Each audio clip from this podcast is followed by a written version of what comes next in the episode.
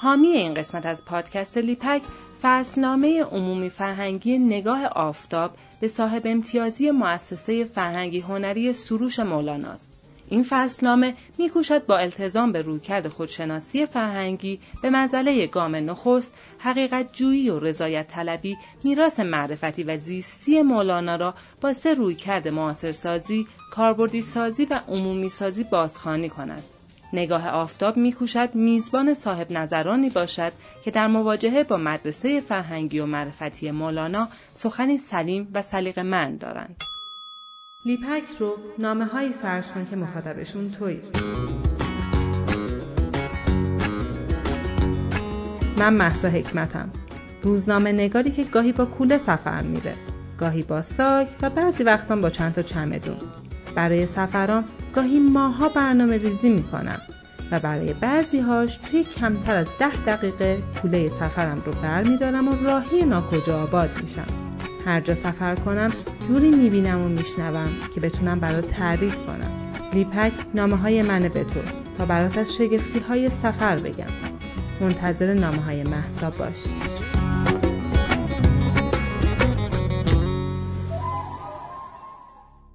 سفر ما با لود شروع شد و به مرنجاب ختم شد. موتور ماشینمون به زوزه افتاده بود. آب و خوراک جیره بندی شدمون که فقط برای لود در نظر گرفته بودیم رو به اتمام بود. بیشتر مسیر بین لود تا مرنجاب رو هم از بیراهه ها رفته بودیم. دو ساعت مونده بود تا به آسفالت برسیم. در ماشین صحبت می کردیم که سختی سفر مرنجاب نسبت به لود شوخی بیش نیست. همینطور که از کنار دریاچه نمک میگذشتیم نوری در کنار جزیره سرگردان توجه امیر محسومی رو به خودش جلب کرد. ایستاد و دوربین کشید و با مهداد قزوینیان صحبت کرد. قرار شد مهداد و مابقی تیم به مسیرشون ادامه بدن و امیر بمونه تا مطمئن بشه مشکلی پیش نیامده وقتی نور شروع به حرکت کرد و نزدیک جاده شد امیر برامون داستانی از همین مرنجاب به ظاهر ساده تعریف کرد که مو به تنمون سیخ شد. داستان گم شدن چهار جوون در شهریور ماه سال 1393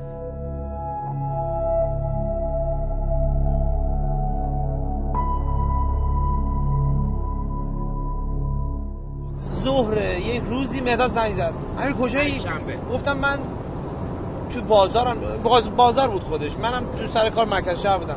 گفت آقا یه همچی ماجرایی شده؟ اطلاع دادن. چند نفر گم شدن تو کبیر؟ دیتیلش هم نمی‌دونیم. سریع برو خونه حاضر شو. آقا ما هم سریع یه موتوری گرفتیم. خونه وسیله جمع. مرداد رفت خونه وسیله جمع. به ما ساعت ده یازده ظهر خبر دادن. ما ساعت تقریبا یک تو جاده بودیم. امیر معصومی متولد 1364 سرش درد می‌کنه برای هیجان و ماجراجویی.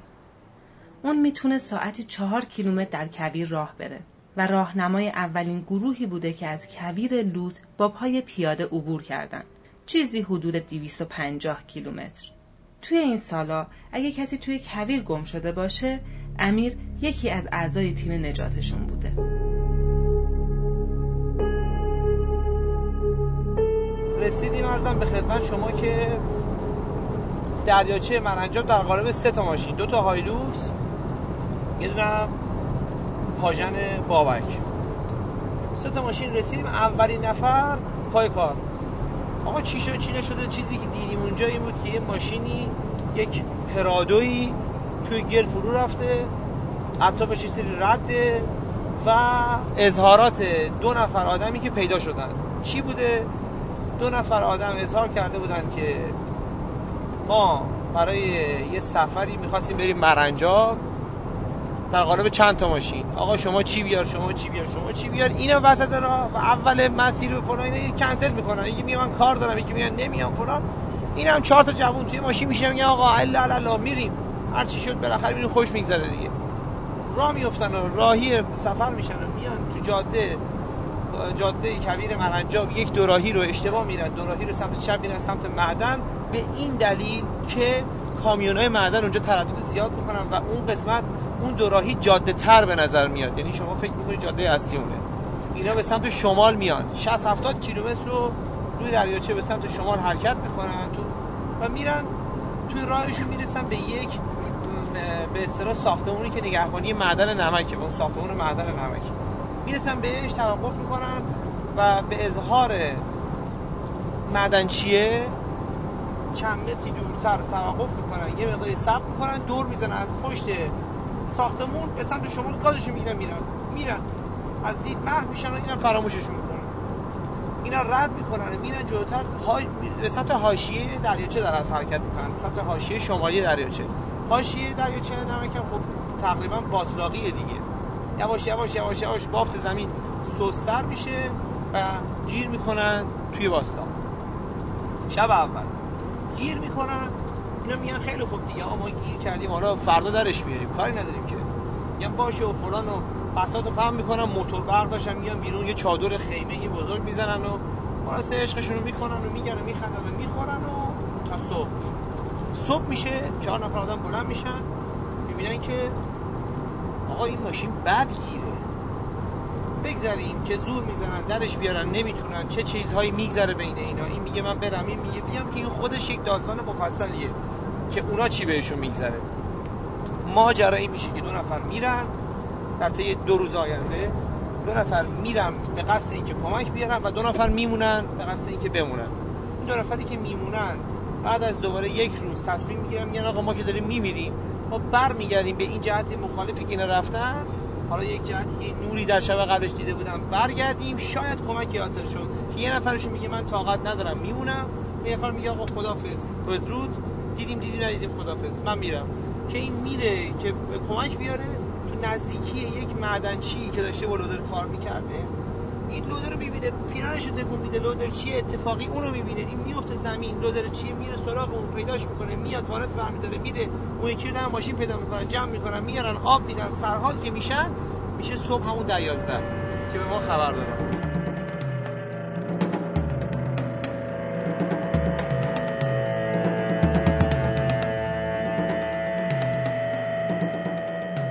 روز اول تقریبا از ساعت سه بعد از ظهر ما سرگرم در آوردن اون ماشین شدیم و در آوردن خودمون. چون اونجا ما هم گیر کردیم. یعنی ماشین بابک به قدری بدجور گیر کرده بود اونجا که دیگه ما تمام زورمون رو الان فیلماش هست می‌تونی بعدا ببینید که چجوری ما زور می‌زدیم که این ماشین رو از تو گل در بیاریم بیرون.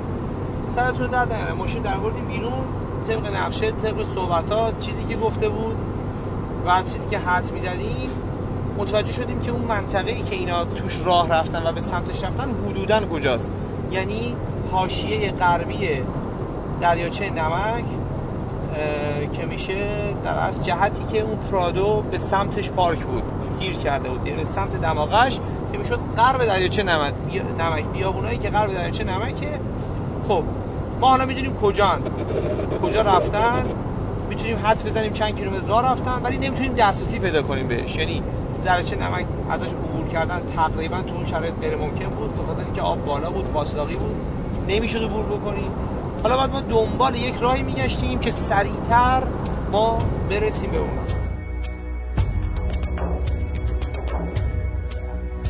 همینطور که خبر میپیچیده مرنجابم شلوغ و شلوغتر می‌شده.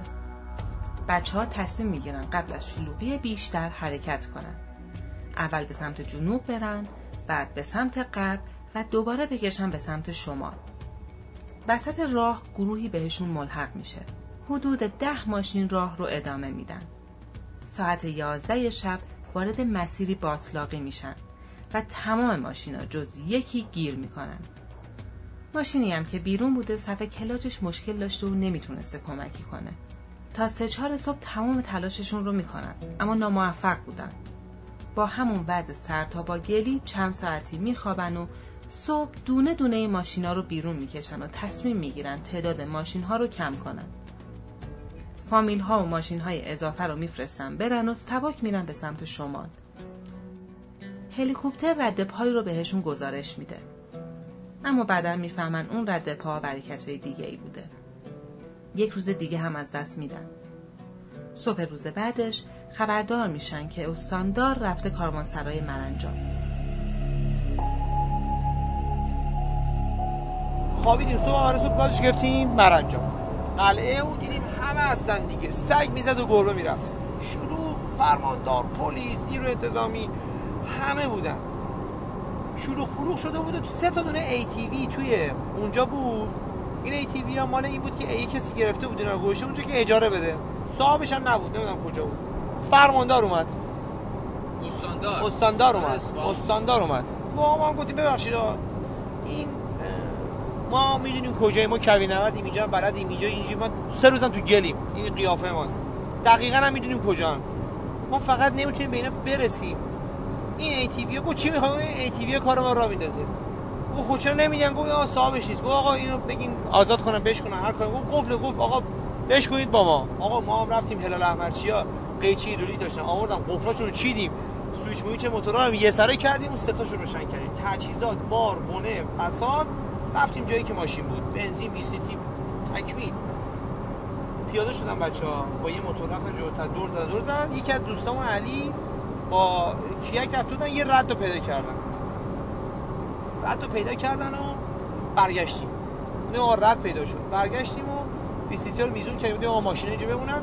سه تا تیوی 6 نفر هر تیمی دو نفری راه افتادیم. یه ذره رفتیم یه ذره این رده داره گم میشه فایده نداره. گفتیم آقا چیکار می‌کنیم؟ پیاده میریم. نوبتی گفتیم پیاده میریم. مهداد بابک من مهداد بابک من. بهراد هم البته فکر کنم پیاده اومد. حالا خیلی خاطرم نیست. پیاده می‌رفتیم. اینجوری چون هوا خیلی گرم بود. این ایتیوی ها داغ می‌کردن. گفتیم چیکار می‌کنیم؟ ایتیوی وای میستن پیاده ها مثلا یه دو کیلومتر سه کیلومتر میرن تا از دید محو که شدن ایتیوی روشن می‌کنیم میرن دوره اونجا. دوباره. نفرات پیاده میرن اینجوری شد. خلاص یه ذره رفتیم و توی راه دقیقا مثلا چیزایی که خورده بودن. شکلات خورده بودن. نمی‌دونم. کاغذ پیپر کاغذشون. نمی‌دونم. هر چیز نشسته بودن یه جایی. تمام این دیتیل ها رو می‌تونستی ببینی که چی بهشون گذشته. باور شما نمیشه که من خودم که اون قسمتی که من پیاده می‌رفتم حس می‌کردم که اینا تو نشسته بود خودم داشتم جاش توی این برهوت بیابون هیچی دیده نمیشه. یعنی شما اونجایی که راه می‌رفتی دید افقی انقدر کم میشه هیچی نمی‌بینی. هیچی. فقط یه افقیه که دور تا دورت و هیچی نیست. یه ذره هوا تاریک‌تر می‌شد مثلا می‌تونستی یه چراغی پایین تو جنوب شرق جنوب غرب ببینی. یه ذره ادامه دادیم ادامه دادیم ادامه دادیم. یواش یواش مثلا مثل اون کوهی که اون ته می‌بینیم اون ته جاده یه چیزی معلومه؟ یه همچین چیزی پدیدار شد. من حد می‌زدم که نه مطمئنا همینه که اینا اون یا اون کوه رو دیده بودن یا اون چراغی که چراغ مشعل یه پالایشگاهی بود که ما روز قبلش اونجا گیر افتاده بودیم نظامی بود. اونجا یکی این دوتا رو دیده بودن به اون سم می‌خواستم برم رسیدیم به فاصله مثلا از اینجا تا دم همین یه رو ساختمونه مثلا فاصله یک کیلومتریه. اون کوه بلنده که یک دیواری بود به طول مثلا یک کیلومتر یک کیلومتر نیم یا دو کیلومتر به ارتفاع مثلا 50 متر مثلا. خیلی یا 40 متر. کمتر. همچین دیواری وسط بیابون یه چین خوردگی اضافه وسط بیابون. که اینا اونو دیده بودن و فکر می‌کنن یه چیزیه. به سمتش حرکت کرده بودن. و بعد ما نزدیک شدیم این متاسفانه دم غروب آفتاب. بوی تعفنه زودتر از این که ببینیمشون ما حس کردیم. یه بوی تعفنی میاد. من دقیقا یادم با بابک داشتیم پیاده می‌رفتیم بودم بابک همینجا مردن.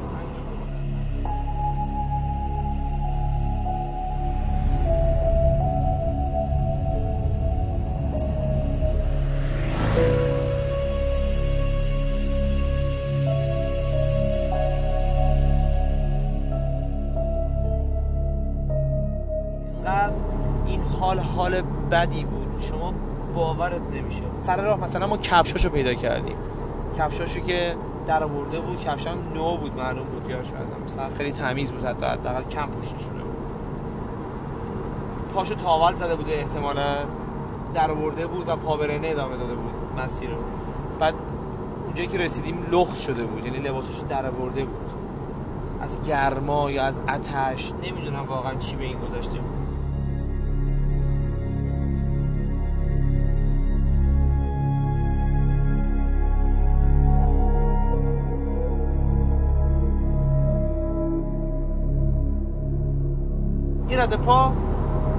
غرب اون تپه پیدا شد که به سمت جنوب داشت می‌رفت. دویدیم با ایتیوی سوار گازکش. اونجا دیگه محیط جوری بود که انقدر پوش بود رد پا کامل معلوم بود.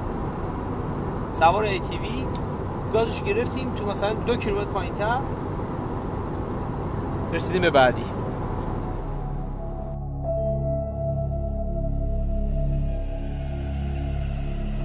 شما تصور بکن.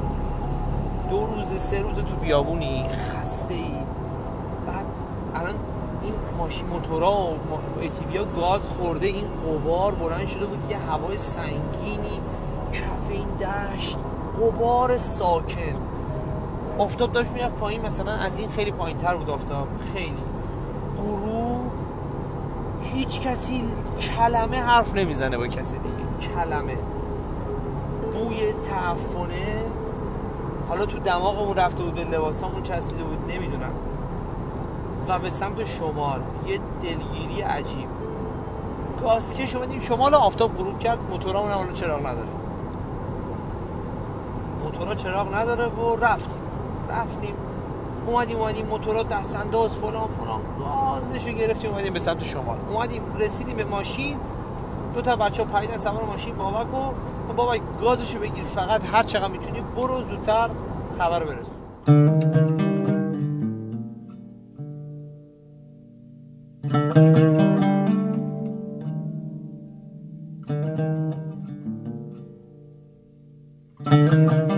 کامل بود قشنگ.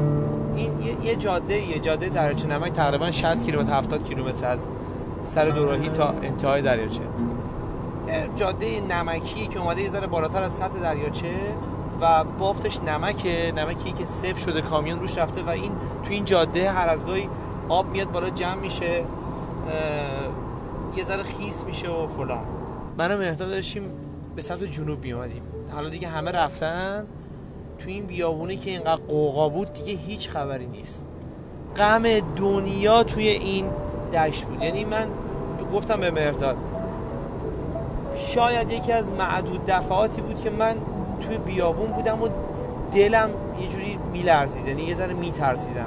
نه که میترسیدم و یه نمی‌دونم اسمش چیه یه حسی که اصلا شاید اسم نداشته باشه. ترس نبود ولی خوفه نمی‌دونم چیه. یعنی دلش آره یه انگار تو دلت دارن میشورن. ببین تو فکر می‌کردی که وای پسر این همین مرنجابی که ما داریم میگیم هیچی ها یعنی همین بیخ یعنی 20 کیلومتر یعنی کف دشت صاف که یعنی تو یه دونه بشکه بذاری می‌تونی پیداش کنی. یعنی چی نیست. آدم گم شد مرد. بعد چه تصویری؟ تصویر آدمی که از گرما زمین و کندش سرشو کرده زیر خاک. می‌دونی؟ از گرما و آتش کلش کرده اون تو. شاید یکی از معدود ساعتهای زندگیمی که یادم نمیره. اون جاده. یعنی اون جاده اون رانندگی اون موتور سواری شاید هیچ وقت یادم نره. تو ذهنت فقط داشتی مرور می‌کردی.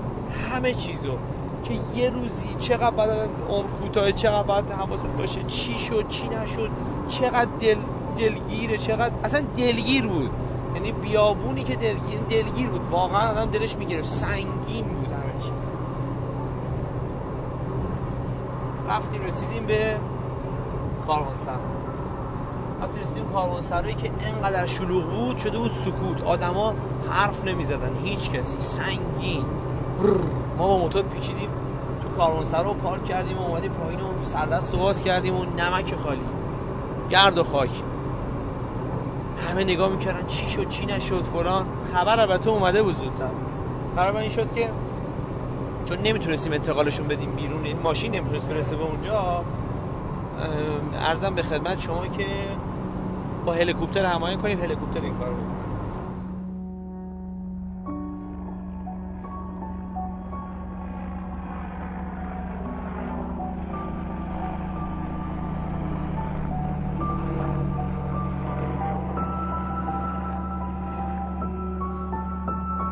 هوا گرگومیش بود. گرد و خاک ماشین های جلویی نمیذاشت دریاچه نمک رو به راحتی ببینم. اما با این حال زل زده بودم به دریاچه و پلک نمی‌زدم. مرنجاب برام از لود ترسناکتر شده بود. از امیر خواستم راه های زنده موندنم رو در شرایط مشابه بگه. اولین جملش این بود تک ماشینه نرم. اگه بلد نیستم و تجهیزات کامل ندارم نرم. اگه رفتم به یکی دو نفر از دوستام بگم از چه روزی تا چه روزی و سفر میرم و کجا میرم. اگه اتفاقی افتاد داخل ماشین بمونم. چون ماشین به راحتی پیدا میشه. اگه به هر دلیلی خواستم ماشینم رو ترک کنم از همون مسیری که رد لاستیک ماشینه برگردم. هر جایی میره رو باید بنویسه. یعنی اگه من باشم دارم میرم. آره. یعنی یه نامه یه چیزی می من دو روز غذا نخوردم. الان یه بطری آب دارم. غذا اینقدر دارم. سه روز منتظر بودم کسی منو پیدا نکرد. من الان به این جهت میرم. شرق غرب شمال جنوب. درجه. اگه بلدم اگه نیستم بکشم. اگه نیستم یه چیزی بذارم. به جهت نوک این بیل به جهت مثلا نوک ماشین به جهت این فلشی که رو زمین کشیدم سنگی که گذاشتم مشخص کنم. هر چقدر هر چقدر هر چقدر قوی باشی قدرت طبیعت از تو بیشتر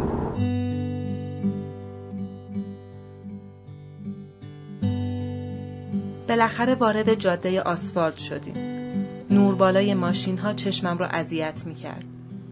آسمون مثل شبهای گذشته پر از ستاره نبود. تلالو چراغ ها از درخشش ستاره ها کم کرده بود. وقتی نزدیک تهران شدیم دوست داشتم تک تک نورها رو در ذهنم ثبت کنم و تصور می کردم اون دو جوون به جای نورافشانی ستاره ها در آسمون در جستجوی سوسو چراغی بودند بر روی زمین.